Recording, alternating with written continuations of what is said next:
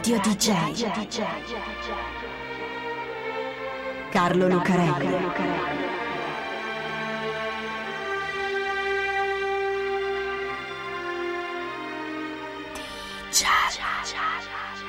Carlo Lucarelli presenta Di Giallo, il radiodramma di Radio DJ.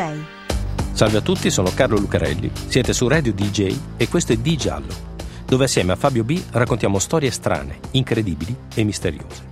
Storie che si ripetono a volte, diverse, appassionanti per altri motivi, ma simili per il meccanismo che le fa girare. Storie che ci sorprendono ogni volta e che ci fanno pensare, ma dai, davvero succedono cose simili? Anche se sono già successe, ma non ce lo ricordiamo più. Soprattutto per un paese senza memoria come il nostro, dove il passato non passa mai e resta sempre presente, anzi, futuro. Come per la storia dello scandalo della Banca Romana.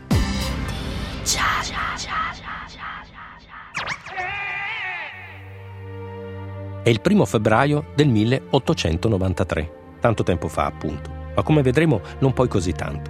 Tarda mattinata. Sul treno che da Termini Imerese va a Palermo c'è un uomo che sta dormendo con la testa appoggiata al finestrino di uno scompartimento. È un signore anziano, imponente, elegante, molto distinto, avvolto in un bel cappotto pesante, perché anche se siamo in Sicilia è pieno inverno e fa freddo. L'uomo è solo in quello scompartimento di prima classe, ma fuori nel corridoio ci sono 2 uomini, 2 giovani, non così eleganti e non così distinti, anzi, 2 brutti tipi che a guardarli fanno un po' paura, a guardarli appena perché fissarli con insistenza non sembra proprio il caso. Sembra che aspettino, infatti aspettano. Aspettano che il treno cominci ad imboccare una galleria, un lungo tunnel che c'è prima della stazione di Trabia. E allora, col buio improvviso, entrano in fretta nello scompartimento, tirano fuori 2 grossi coltelli e colpiscono quell'uomo, che lotta, si difende, lascia l'impronta insanguinata del palmo della mano sul vetro del finestrino, ma non ce la fa. I 2 lo finiscono con 27 coltellate. Poi aprono il finestrino, lo sollevano e lo gettano fuori dalla carrozza, sul terrapieno lungo la ferrovia.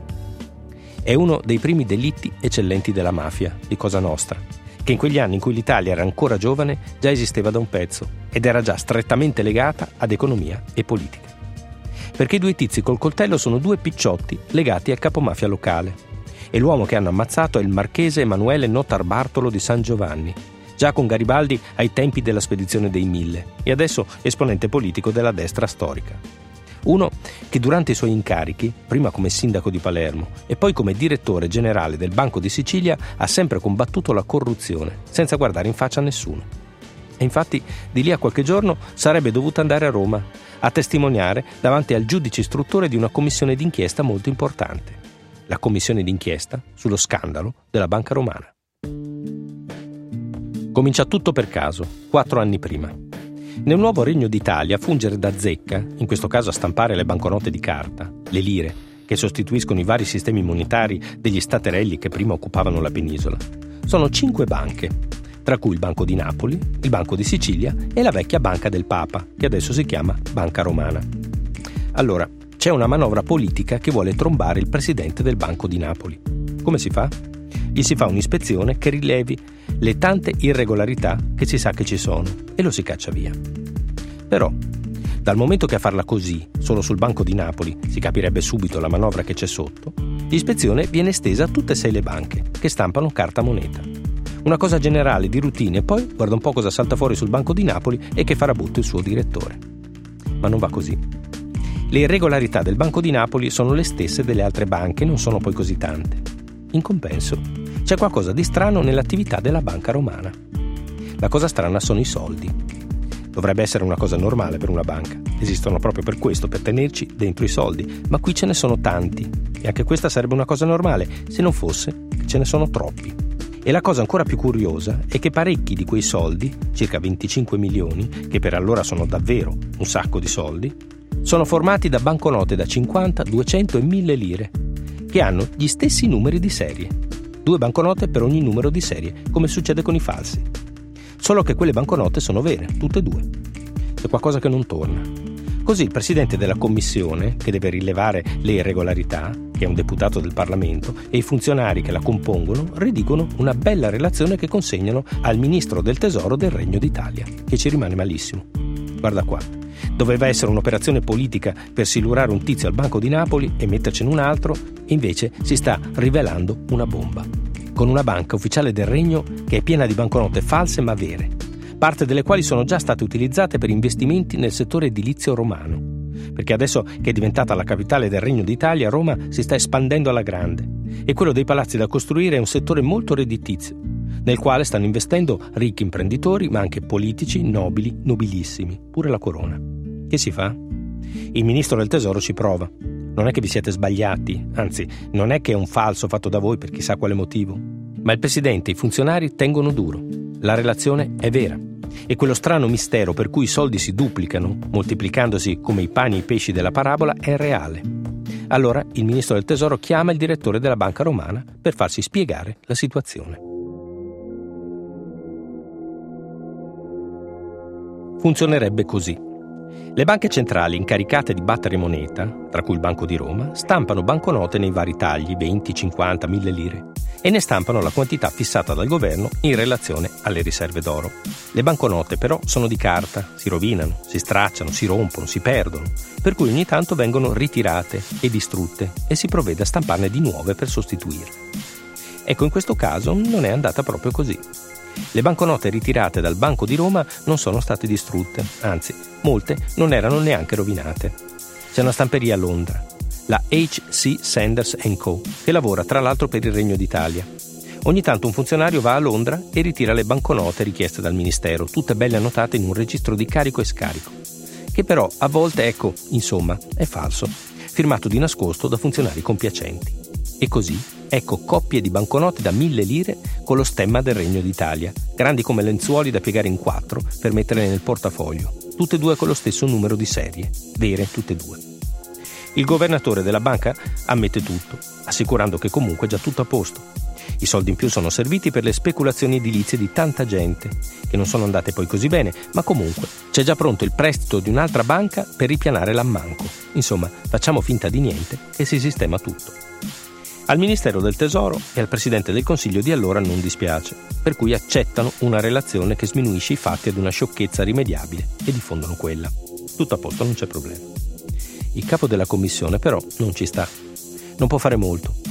Però, per cui prende la sua relazione, quella vera, quella con tutti quei dati strani, e la consegna ad un amico con la promessa di renderla pubblica dopo la sua morte. Cosa che avviene poco dopo, agli inizi del 1892. Così l'amico consegna la relazione ad un giornalista, che si prende paura a pubblicarla così, per cui scrive ad un deputato dell'opposizione, gli chiede un incontro segreto e gli consegna la relazione. 10 giorni dopo, alla Camera, dove si discute un provvedimento che riguarda proprio le banche, il deputato ascolta le varie relazioni, poi quando tocca a lui, alza il dito e lo punta contro i banchi del governo e se ne sta zitto. E quando tutti pensano che sia impazzito, ecco che apre la bocca e racconta quello che c'è scritto nella relazione. E così scoppia lo scandalo della Banca Romana.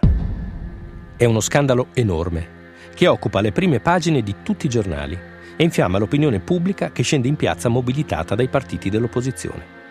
Finiscono subito in galera il governatore della Banca Romana, il cassiere capo e un po' di funzionari, e intanto si forma subito una commissione parlamentare che dà il via ad una serie di inchieste.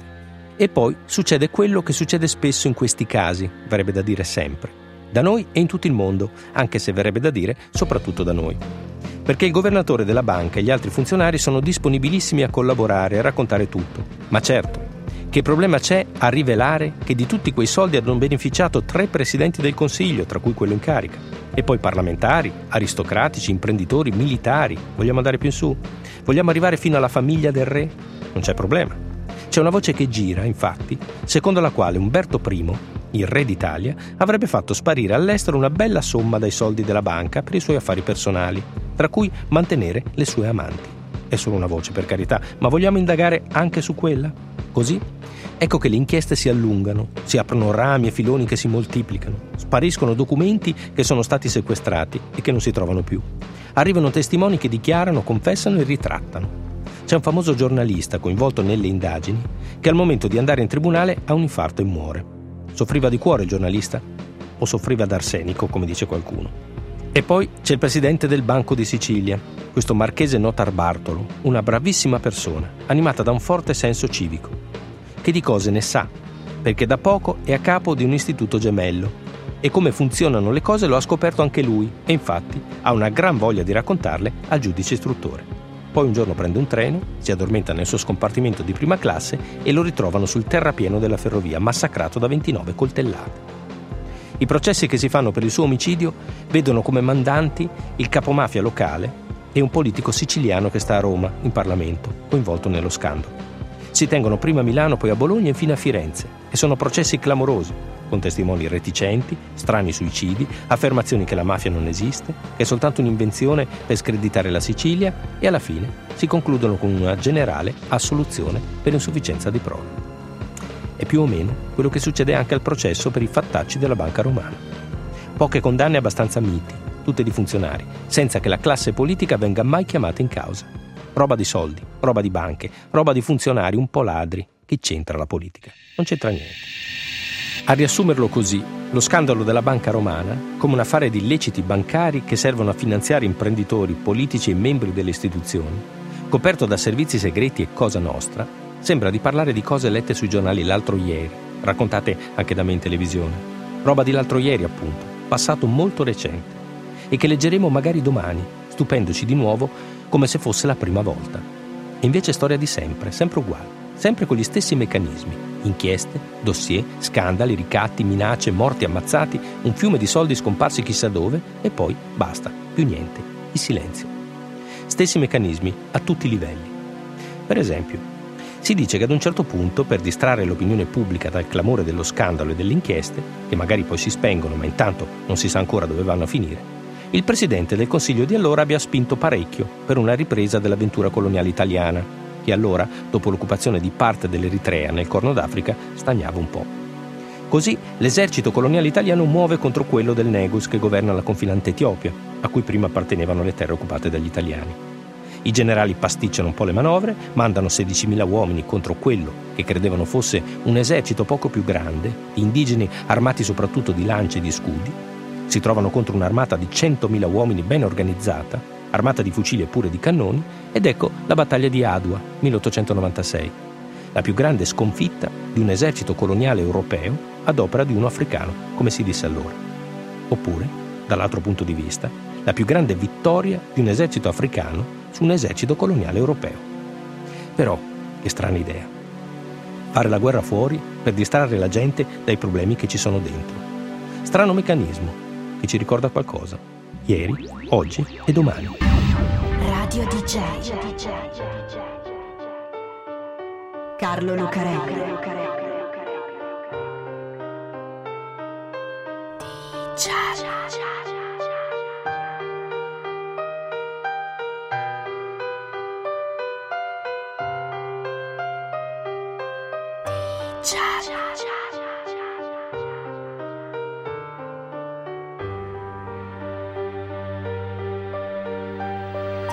Ciao.